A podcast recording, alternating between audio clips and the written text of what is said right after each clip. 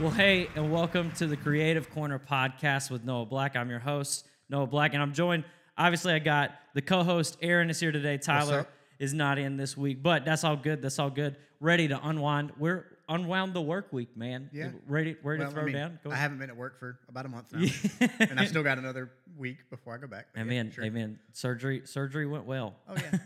But, yeah, bro, I'm ready to unwind. I'm ready to jump in. You know, do some gaming, do something. You wearing your Destiny 2 hat? How's Destiny 2 going? It's okay.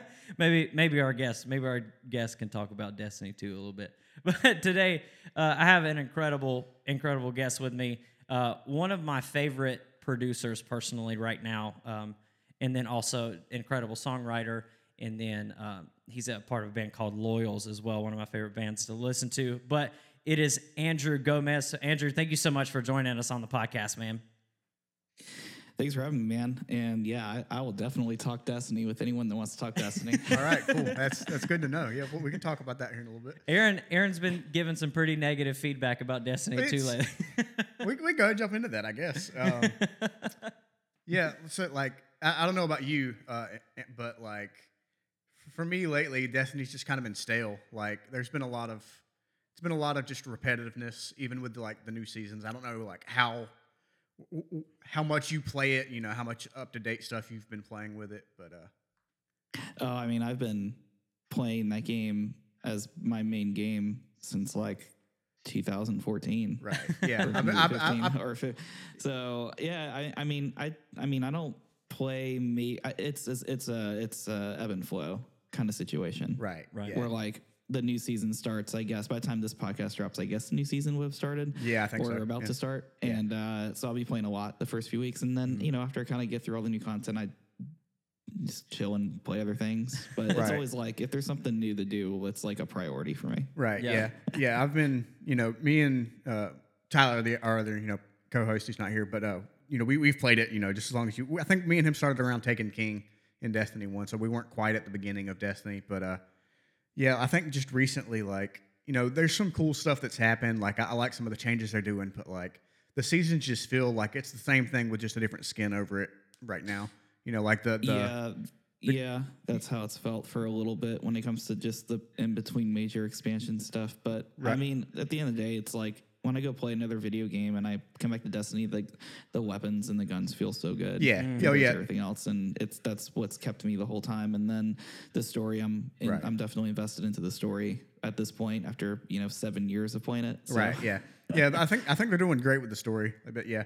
Yeah, I've had some gripes, but, you know, Nothing that's made me just like hate the game. Like I'll hop in every now and then, but I think what's kept me playing is a community of buddies on Xbox and also PlayStation that I play with, and it's you know, I have a lot of really really close friends because of that game. So you know, it's always been about like it's not about the destination, it's about the journey. Right. That game for me.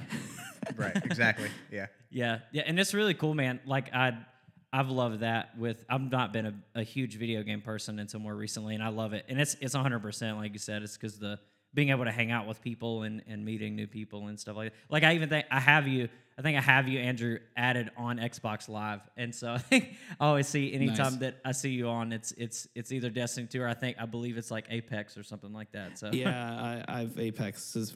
When it comes to the battle royale games, Apex is definitely my favorite. I've been, I'm gonna try to play a lot more of it with the new update that just came out. They have like that arena mode that's like 3v3 that looks really cool. Right? Yeah, that looks cool. Yeah, yeah. But just to dive in, so I want to eventually. You're part of a band called Loyals, and I would love to talk that with you. But I would love to just spend. I know we've talked through getting you and Dane, your vocalist for Loyals, on at the same time to talk a lot of Loyal stuff, and so we'll love to save all of that for a future podcast.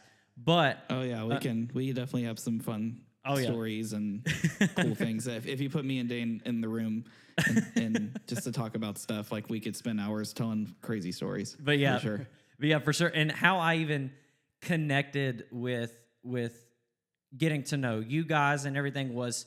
Way back in the day, this is the craziest thing ever, and I don't know if you're like you have no idea probably. If I remember listening to you guys whenever you were part of a band called Skyhook. And then I had found that through, I was, oh gosh, that was like, I want to say it was like 2012 or 2013. And I was trying to find, it was this weird thing of I would play Minecraft on my computer as a whatever, like whatever, a freshman in high school or whatever it was. And I would try to find just free music on the internet. And you guys had like a rough mix thing posted on a website called Noise Trade. And Noise Trade. Oh yeah. This is we're hitting about 10 years ago. Right. We're actually past the 10-year point of when we were doing that. Right. Yeah, we put out our first little EP on Noise Trade, and we thought we were just like some cool thing happening because it just kept trending. It kept trending in the top like 5 or top 10 of most downloads, and it's because we put like a whole record on Noise Trade instead of just like a single or something. Yeah. Yeah. But it was crazy. So I'd gotten that, and literally I listened to it. It was like, yes, I love this, and would just like be the weird kid and like just play Minecraft all day. Just was playing that and a few other records on repeat. Yeah. But then just to talking back to, you know, you mentioned that's 10 years ago. But what initially got you into just being a part of music and then getting into production? Kind of like, where was your beginnings and your roots up until where you're at now? Well, I started when I was a kid by learning guitar when I was like 8 years old. And I'm trying to think what even got me into wanting to play. I guess it was just whatever records my parents were listening to in the car, or I guess cassette tapes is what we had in the car. Right. Back in the 90s. But I think the first band that got me like serious about, I want to do this. I want to do music. I want to play guitar. I want to do whatever was probably Delirious. Mid late 90s Christian band that kind of did their own thing, had some mainstream success, at least in the UK. Yeah. But here they're known for like being a worship band. But I mean, the records that I listened to, the ones that I love, were like their kind of off the beaten path records like Mesomorphosis and stuff like that, that were more of like pop records than anything. And they did really well overseas, but they just didn't land here because the American market just wanted the worship stuff from them. Right. So they kind of did the worship thing and the rock band thing, which is actually a pretty good segue into Loyals, because, not Loyals, Skyhook. Yeah. Because Skyhook was birthed from me and Dane and a few of our friends. Dane, if no one knows, Dane is the lead singer of Loyals. It's me and him are literally the only band members. It's just us two. Right. So we started Skyhook way back in 2009 when we were in high school. It was like our church worship team, basically, or our youth group worship team was just us. And we wanted to write non-worship stuff. We wanted to try to be a rock band. Right. So we wrote some stuff and, you know, started to get some, a little bit of regional kind of success happening, at least in Tennessee and surrounding states. And we ended up doing Skyhook for about 7 years-ish, I think, if I'm not mistaken. Maybe less than that, maybe like 6 years. But we did a lot of touring, a lot of like, especially in the church world, a lot of conventions, youth conventions and stuff like that. And, you know, they would love us because we would, you know, we had the worship team chops because that's where we came from. But we also could, like, flip the script and do, like, a rock show at, like, a club or whatever if we wanted to. So we did that for a while. And I think in about 2014, we kind of were just like, hey, this is cool, but I don't really want to do Christian music anymore because I want to do stuff that like everyone can enjoy or, you know, feel comfortable accessing. Yeah. Because if we keep doing the Skyhook thing, we're going to forever be a Christian band because we had a worship background. Yeah. There would be no way to break out of it. Yeah, a lot of the Loyal songs on that first record are from, a lot of them are from like 2014, 2015, like when we were still Skyhook and we were writing those songs to kind of take us out of that Christian industry, like, and go into more mainstream audience kind of thing. Yeah. Right. Yeah. So musically, that's how I got started. And it's always been about like being in bands. That's always been like the foundational thing, and the production stuff kind of came along the way. Right. Through mainly Skyhook, because of being a part of like a real recording process several times with that band and being in that atmosphere. I already was interested in it in high school, but by the time we were doing it a lot more with Skyhook, I was very much like, I want to do this. Yeah. Like I want to get good at producing. I want to record. I want to learn all this stuff. And I was already like a year or two in the college by that point. Right. When I got serious about it. It would have been about 10 years ago this year. And so, oh, wow. I had already was chasing a degree in journalism, communications journalism, and I didn't even know what I was doing. It was just like, I need a fallback non-music plan. Right. And I ended up like failing a couple semesters of college because once I got a little Pro Tools rig and started like diving into that and just spending all night just tinkering around with, you know, new sounds and synths and guitars and composition and editing and just learning tricks online and whatever. I just was full on into that. And that's just kind of, you know, how I got going with the production thing. And right. I don't think I even got my first paid like project record thing until maybe a year and a half, 2 years later. But that first year and a half was just a lot of demoing Skyhook and initially early Loyal songs. Yeah. But yeah. That's how kind of I got started in a nutshell. Yeah, no, that's super cool, man. And I love that from that, how it kind of evolves. And part of it, not nearly to the severity and like the level of professionalism and excellence that I think that you're at. But I think for me, there was similar kind of situations of like me and Aaron, we used to be in a band together and it was basically formed out of our youth band, yeah, and then it became this thing of we were playing like camps and like that's what we would actually like if we made money off of anything. It was playing camps for youth groups. Yeah, that's kind of where we were. Skyhook was, and then the camps and the conventions paid out a lot. Yeah, and when you're 19 years old. Yep. Yeah, and you're going to school like I was going to school on Tuesday and Thursdays, and then getting in the van with your best friends. Yep. Thursday night or Friday morning to drive to like a different state to do a weekend convention. Mm-hmm. And then they pay you like really well, and you come home, you're like, why am I even in school? Yeah. I think I'm doing what I'm wanting to really do.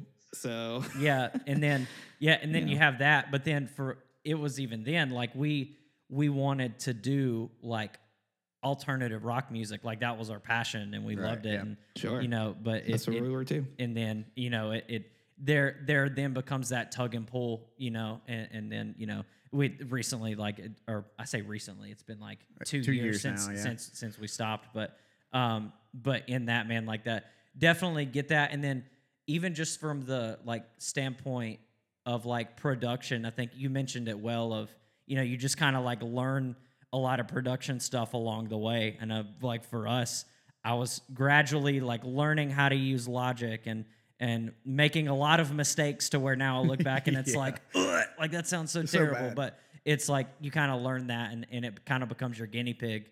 And then now like for you guys, like not even just for Loyals, but the tons and tons and tons of projects that you work on, I'm sure that all of that kind of like rough stuff in the early days, it led you, to the level that you're at now. And so I love open up like an old hard drive and pulling up old Pro Tools sessions from like 2012, 2013 when I was just even if like the early Loyal stuff or even just like stuff I was doing for other people. Because I think there's something in that era when you're just excited and getting starting. You don't know what the rules are, and you don't know what is right, and you're just kind of ignorantly making things. And sometimes there's a little bit of a charm to that. And along the way, when things become very serious, you lose a little bit of that manic, ignorant, like kind of crazy behavior when you're like coming up with ideas because you haven't been told stuff is. Your ideas suck, Yeah. That's so cool, man. And I mentioned at the beginning, like I really, really love your production style a ton, and that's not even just like on air. I'm saying that just to, you know, like blow smoke or anything, but I appreciate, I've been following a lot of your production stuff, like I said, since I'd heard about you guys through them, through back then, and then now, like I fell in love with Loyal stuff, was like telling everybody around me, like, you gotta go check out this band and stuff, but then actually dove into like you have a whole like work portfolio, like playlist and stuff that of just stuff you work on. And I've learned new artists through that and have just been like, man, like people like Danny. I love his stuff. Yeah, did I pronounce that right? One of my best friends. Yeah. But I also think he's just one of the best artists I've worked with. Yeah. Like he's such a sweet person, but his voice is unbelievable, and writing, yeah. His writing chops are insane. Yeah. So you got people like him. You've worked with people like Spencer Jordan, you've worked with people, Drive, Matthew West. I mean, the list goes on and on and on of just really, really great people. And then it was really funny. I was looking through your work portfolio playlist again right before we started filming, and there was an artist that I've been listening to for like the past few weeks on repeat, and did not realize that you had been working on her stuff with her. But it's Chey Rose. Chey Rose, yeah, she is a homie. More in the last 6 months or so, or maybe early this year. But we met like earlier last year at like a Nashville kind of pop writer and producer hangout thing right before COVID. It was probably like in February. I don't know, something like that. Yeah. But we met and we wanted to get together and like maybe do like a writing session or just kind of hang out. And then we didn't really actually like get around to doing that until like maybe earlier this year. And so we've been writing a lot. I mean, I'm looking at my whiteboard right now, and I have a handful of songs with her involvement to some degree that I'm working on, or at least songs we've written maybe for other people that I'm demoing out and trying to see where those songs kind of go. But yeah, she is an incredible writer. Yeah. Just a genuine fun person as well. Yeah, that's all. And bro, I'm telling you, when I say I've been putting her stuff on repeat, like it's an unhealthy amount. And so I was like, how did I not see that Andrew's been working on this? So I think at this point, the only thing I've like done with her that's released is I mastered Polyester. Yeah, gotcha. But there's a few other ones I've worked on that are coming out over the summer. Yeah, that she's involved with. That's so exciting. Very excited about. Yeah, I'm pumped for that.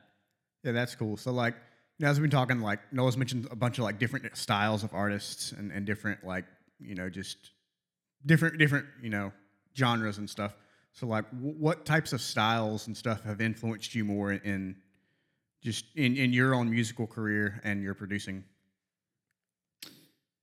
This is a weird one because a lot of the stuff I listen to is actually not really a lot of the stuff that I necessarily produce. Mm-hmm. Right. So when I was growing up, like initial and inspirations were like a lot of these like really awesome Christian bands from the 90s that were in like the peak era of Christian music, like infiltrating the mainstream, and just a lot of cool artists like Delirious, DC Talk, Audio Adrenaline, stuff like that. That was like initially first, you know, kind of things I've listened to. And then growing up, I kind of just got more into the alternative music scene, kind of like the scene music, the emo scene, as I became like middle school. Because I mean, that was the rave back then in the 2000s for sure. Artists like Blink-182, Boxcar Racer, Sum 41. Yeah. Right. Yellow Card for sure. Yeah. And then also to the flip side, I got into a lot of heavy music, just like August Burns Red and Devil Wears Prada. Mm. Under Oath is one of my favorite bands, period. Yeah. And so that was what I went to and experienced mainly when it came to going to shows when I was a teenager, was those types of shows and local kind of heavier Nashville bands. And when we started Skyhook, I got a little more into like the maybe more mainstream, palpable, like pop rock kind of stuff, like Mayday Parade in the main and stuff like that, Cartel. Mm-hmm. And you can hear a lot of those influences on those earlier Skyhook songs for sure. Right, yeah. But Amberlynn was always like a mainstay for me. So a lot of that stuff. But then maybe around 2012, like in my brain, when I think about inspirations and big moments for me musically, as far as like what's directed me in certain ways, I think a big turning point was like that 2012, 2013 kind of early 2010s, like in sort of indie music takeover. Uh-huh. It's not even really indie. Alternative music, I think, is maybe the better thing to say. But like when Lorde put out her first record, that was huge. Oh, yeah. The Pure Heroine record. Yeah. And Imagine Dragons' first record, right? Yeah. Night Visions was another one that was like, hey, this is what rock music actually sounds like now. Like, yeah, it's not what we think it is. It's evolving, at least rock music that can infiltrate like the top 40. Yeah. Yeah. Mainstream, different. Yeah. Another big one for me was Paper Out, Piece of Wild Things. Oh, wow. Yeah. Not a super known record, but I think it's one of the best records of that like early 2010s era, and also regional at best by 21 Pilots before they got signed. Yes. Was another one that I was just I saw them play for literally like 20 people. Oh, Nashville. Wow! They were like middle support on a tour with that a couple of my friends were on, and they just I've seen them a handful of times. That's and so cool. Still, that first time for 20 people was my favorite because it was just like. They were playing like they were playing for a million people. Right. And it was great. Yeah. I think there was just a lot of exciting things happening in the early 2010s when it came to like just people experimenting, especially in the pop world, and making pop songs objectively, but they sounded like alternative songs. Right. And then obviously the big one, 1975. The first 1975 record is like, yes, it's bulletproof for me. That's a perfect record. Yeah. So that was a huge influence for when we were kind of transitioning into Loyals, as literally almost every other band in that time. Right. Oh my gosh, I want to be doing what the 1975's doing. Yeah. Right, yeah. Those were I would say between at that point to now, what's changed for me inspiration wise is I just pay way more attention to kind of the up and coming pop music stuff, and even hip hop and trap stuff. Like there's so much crossover these days. Oh yeah for sure. And you're hearing like electric guitars that are chugging in hip hop songs. Yeah, nowadays, and I think I think we're in a really cool season in the last year ish or so. Like where pop music right now, when you look at the top 40, it's very eclectic. Yeah, 100%. A lot of different types of stuff that I feel like back when I was a teenager, it was the mid maybe late 2000s. It was like pop music was like lame. It was like for you. It's like no, I'm listening to my Under Oath. I'll listen to my Taking Back Sunday. Yeah. I'm not gonna listen to Soulja Boy or whatever. Yeah. Lil Wayne's cool, but like, it was just that era, that auto-tune hip hop era of the mid late 2000s was just not really it for me. And I'm like nostalgic for it now, but back then it was like not cool in my opinion. Yeah. But now pop music all over the place is dope. There's just so much good stuff. Bieber's new record is really cool. Yeah. And jamming is. That. John Bellion, which is one of my favorite artists, period. Man. He's been writing so many huge hits in the last year for other people like Miley Cyrus and Bieber and whoever. I mean, he's just all over the place. Like, just killing it right now. But he also is just one of my favorite artists. Like he's like what 21 Pilots was to me in 2011. That's what he is now to me. Like that's the kind of stuff that's it's hitting that inspiration itch that 21 Pilots kind of did for me 10 years ago. Yeah. Yeah. I love the vast majority. You just mentioned Taking Back Sunday, Miley Cyrus, Soulja Boy, and Under Oath. Right. I love it. I love it so much. Right, yeah. And you're so right though. The vast amount of like openness with people with music right now. Like they're not only just the people becoming a little bit more open to different styles, but then also, like you said, the merging of different genres together is it's just been something that's been really cool to be able to see people kind of connecting with and merging with. Like I've mentioned, and you see it, I mean, you see it in tons of people's work in production styles now. And one of the things that I've mentioned specifically about you to other people is how well you do a great job of merging like live instrumentation sounds with the actual like pop, like driving electronic stuff. I think you do that really, really well. And in that, I think with as much as people are starting to come around to that kind of stuff, you still have that like that generation of people who's like, if it's not an actual guitar and actual drums, then it's not actual music. Right, and so like with you coming from like you live in Nashville, right? Yeah, Nashville. Yeah. So with you coming from like the music hub, how would you say like from where you're located, how was reception to like all of that? Like you're coming from from an outsider's perspective is the country capital of the world. So then like what is from other people's perspective there? How do those different genres, how cohesive is that in that work environment? Are there still people that are pretty like heavy into the, hey, if it's not live instruments, then it's not music? Like how kind of open-ended is it there in Nashville? So Nashville's interesting. From the outside perspective, it does look like it's all country music all the time. It's actually the Christian music capital too. Yeah. But living here, I know far less people that do country than do pop music at this point. At least in my demographic, my age range, the kind of people I hang out with, the kind of areas of town I hang out in. Yeah. It's not very country heavy. Now I do have a lot of friends that make some crazy money doing country, and that's just what that's what their living is. They're session players, or they produce, or whatever. Yeah. And that's still a huge thing. Like the whole live tracking in the room thing is very much alive in Nashville when it comes to country. For sure. Yeah. What I've been preaching the last like 10 years since I started this was, I don't like my go-to like phrase for this stuff is like, I don't really care how we get to the end result as long as it sounds good. If it's stock Logic drums, but it sounds dope, then cool. Then do it. Yeah. Right. Like who cares? Like I tracked through a real amp last month in Chicago for a band I was up there working with for the first time in like several years. Right. Like all the Loyals guitars on that record and everything I've done up until maybe last year has been through like a plug-in in Pro Tools. Right. So I've just played the guitar direct into an amp simulator. Right. Yeah. Yeah.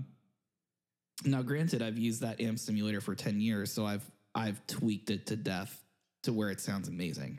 Right. Out of the box, it didn't sound nearly as cool. Yeah. So, that is kind of, I mean, I don't know. I just like the idea. Yesterday I was with a friend of mine. We're working on a new song, and we wanted to try an acoustic part. Right. And instead of taking out my acoustic guitar and the microphone and tracking like I normally do, I just kind of went through my plugins, and I found like this acoustic thing that Native Instruments makes. And it's just like, it sounded so good. Like it had some like pre-sampled strumming and stuff. And I kind of just took that and messed with it and made something kind of new with it. And it doesn't even sound like an acoustic guitar anymore, but it has like some weird textures in it that is kind of what would come from an acoustic, but it doesn't at the end of the day really sound like an acoustic guitar. Yeah. And that's just kind of been my thing is like, I know there's the purists out there and stuff, but like, I don't know. And the technology is so good these days. You can make a hit record on, I mean, at this point, even like a MacBook Air with how good the chips in the MacBook Airs are now in the last 6 months. Yeah. You can make a whole record on like a MacBook Air and a microphone to track your voice and do everything software wise and it sound, and it could win a Grammy. I mean, that's just where we're at these days. Yeah. I think like, well, all of our drums for all of our stuff was, it was all MIDI drums. Yeah. Like we never, I don't think, I mean, we recorded stuff, live drums once. That first record, people love that. The drum tones, like all of it is completely virtual. Yeah. Especially real. Especially if you're all superior drummer and a bunch of samples. Yeah. And especially if you're a up and coming artist or a band and you like, obviously, you want to make sure if you have the ability to like invest money into the craft and get with people who really know what they're doing.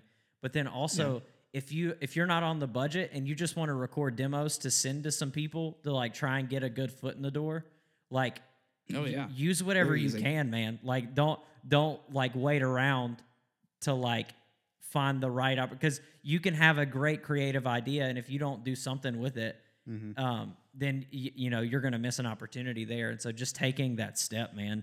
And if it's MIDI drums and you can make it sound good, do it, send it, like go for it. But it's, waiting around, trying to wait for, hey, I need to get a live session, with the whole band together in one spot. Those can get expensive. Wildly expensive.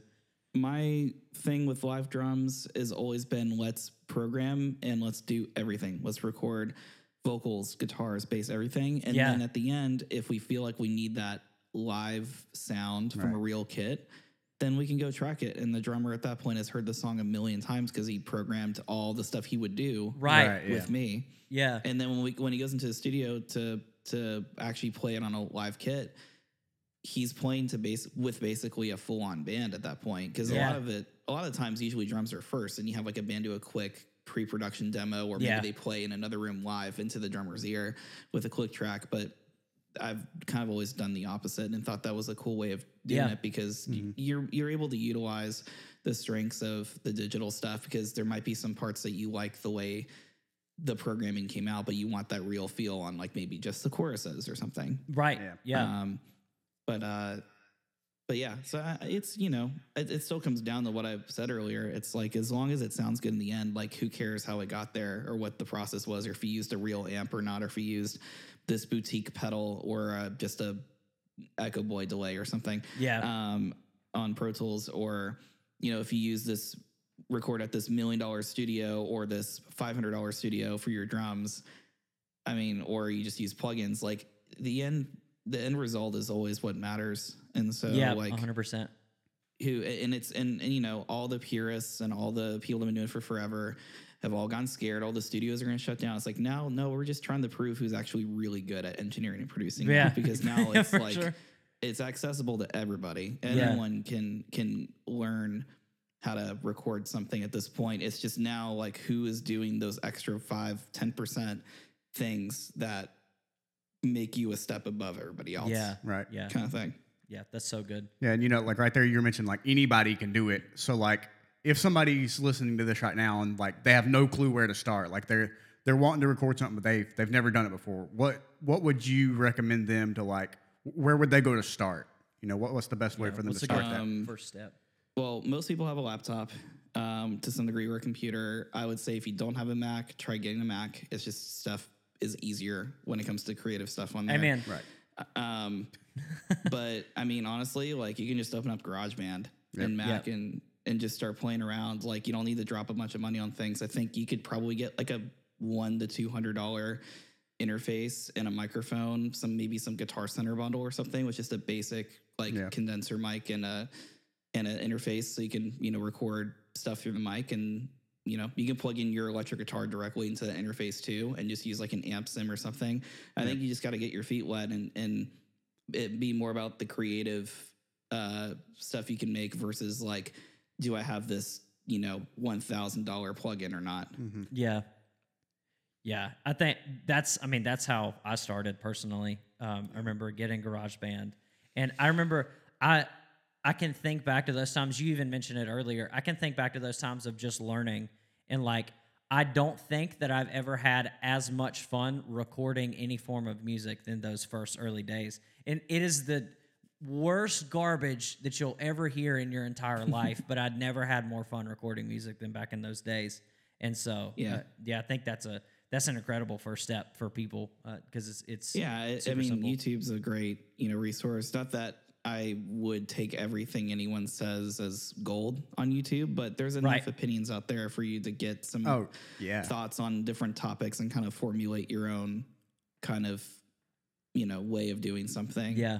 A lot of this stuff is super subjective too. Like the way I would mix a song is really different than like what, 3 of my mixing friends would mix a song. Right. Yeah. Does it make my mix garbage and theirs amazing?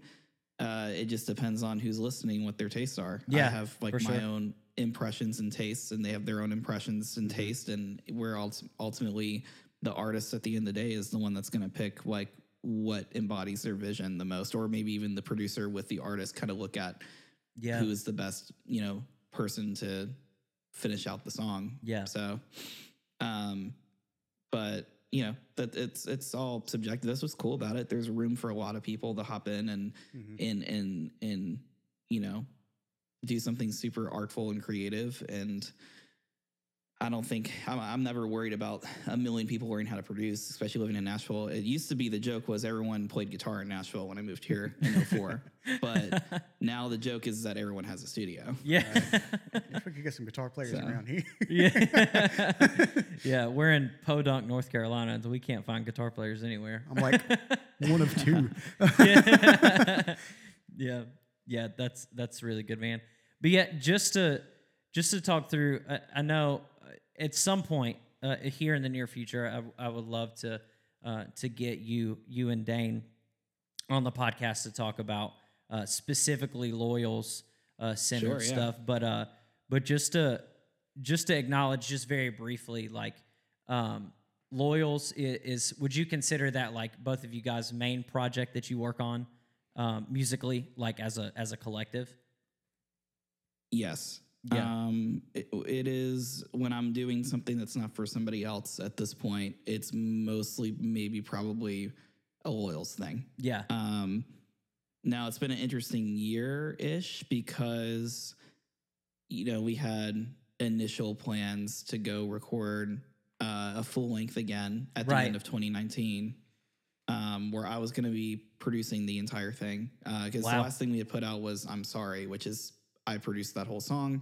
Right. And then our friend Matt Arcaneaux, which co-produced and then mixed most of the Loyals full length. Mm-hmm. He mixed I'm Sorry. And so it was going to be like, okay, it's like our little crew that we're comfortable with. So instead of Matt kind of being in the room and us being at his place, you know, producing, like I'll produce it with Dane and then just kind of send him stuff. And then he can kind of chime in. And then when we're done, we send him to the mix. And, you know, that plan didn't go all the way. It didn't go down as we expected because we kind of found some new opportunities to work with a couple of different people, like different writers, and also like get an actual producer on the project, the new Loyal stuff. Right. And so we've been chipping away with a new producer, and it's the first time we've done anything with anyone that's not us and Matt Arcaneaux. Yeah. And so it's been like super cool because there's been a lot of new ideas and just fresh stuff coming out of it. But COVID and Dane and his wife got pregnant in the middle of COVID. Yeah. His first baby. They I guess that was. It's been about a month and a half since Wyatt came into the earth. But now that all that's kind of done and COVID's going slowly, kind of like going away, or at least enough where like shows are going to be like a thing. You know, we're finally going to be able to get back in and wrap up these next set of songs. That's super exciting. Hopefully soon. I'm hoping even this month even get some stuff done. I know our first single is pretty much ready.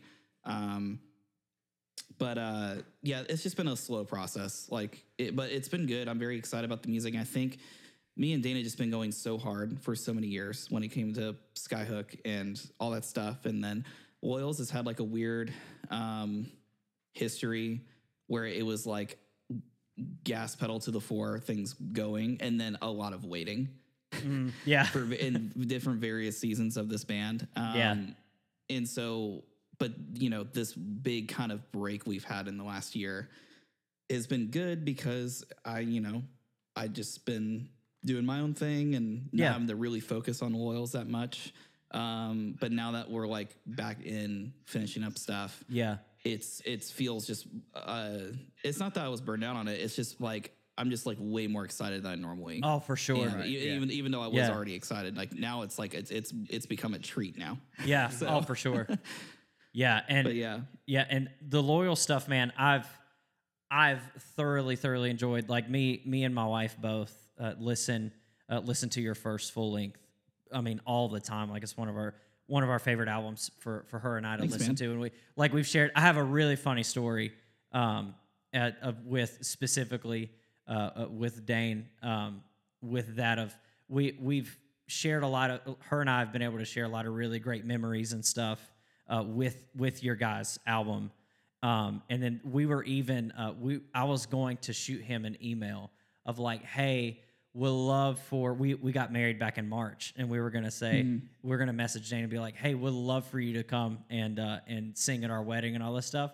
And was going to like send him that email. How much would it cost? How much would it blah, blah, blah, blah.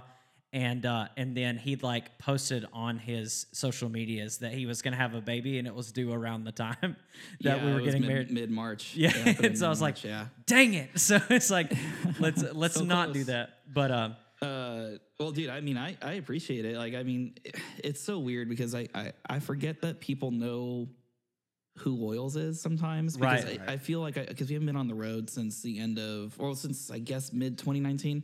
Mm-hmm. It's when you're kind of out of the bubble for a minute and you're not even focusing on it, you forget that like people know these songs. Yeah. Like Skyline has a lot of streams. Yeah. Oh yeah.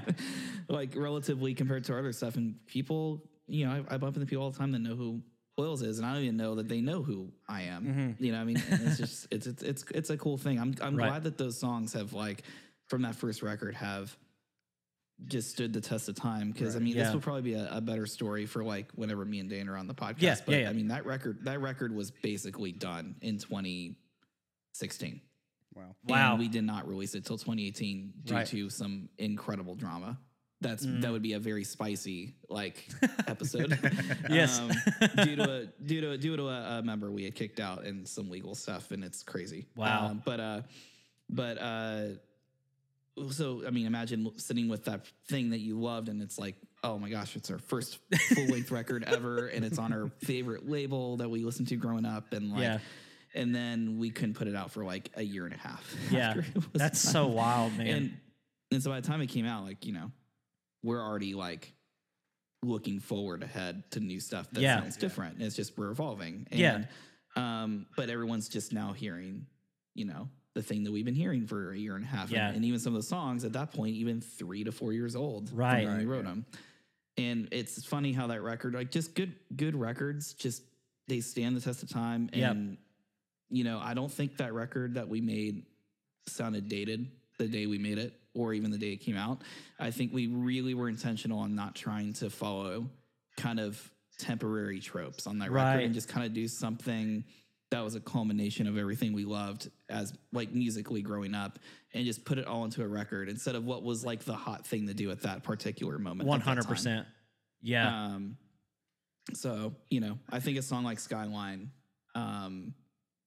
in like 10 years will still feel great. I mean, maybe it'll sound a little dated at that point, or because production, more of a production style changes over time, not necessarily songwriting, hooks and stuff, but, you know, I'm really, really proud of that record. Yeah. I'm so pumped about all the new stuff, but like I'm forever going to hold up.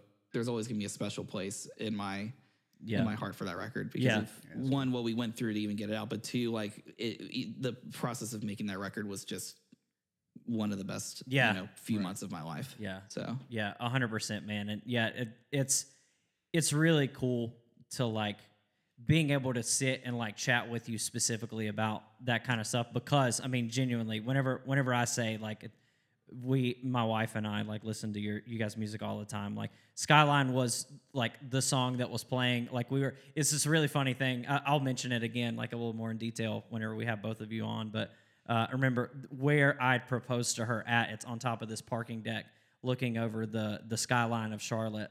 And like we had that song playing, and I that's whenever I proposed to her. Like, oh, that's awesome. And so like, that's so cool. I'm looking at like, "Don't Let Me Let You Down" is like right under 200,000 streams right now, and about 2,500 of those are probably from me and my wife. So, oh man, that's one of my favorites to play live for sure. That was such a fun one, even in the studio to put together and stuff.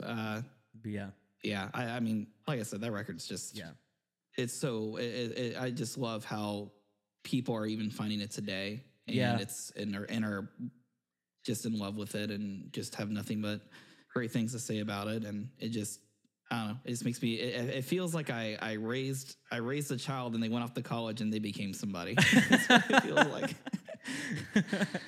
Yeah, man, that's so funny, man. Well, hey, man, just to get ready, we'll get ready to wrap up. But what I want to tell our listeners, because we for sure are going to make this Loyals podcast happen. So, listeners, sure. Go and listen to all of Loyal stuff and do your homework, so that way when we come back, you can actually correlate. That's not the right word. Relate. Just take the core out. Yeah. That was weird. English is a hard language to master sometimes. Do your homework so that you know what we're referencing. Exactly. Right? When we talk about songs on the show. Exactly. Andrew's coming in clutch with helping me out. But in that, just for the listeners, I know there's a ton of listeners who are listening because you're on. They want to hear what's updated in your personal life and in your production, as well as with Loyal stuff. But just for the listeners who aren't connected with you, how can they stay connected with you through socials, through anything like that? Kind of let them know how they can keep up with you. A lot of my music stuff, I mainly do that on Instagram. So you can just look me up. It's Andrew_J_Gomez, or you can go to my website, andrewjgomez.com. And that's Gomez with a Z, which I guess you could just look at the title of this episode of the podcast. Yeah, that's probably the best place to follow me. I mean, I have Twitter, and Twitter's become like my, I just don't care.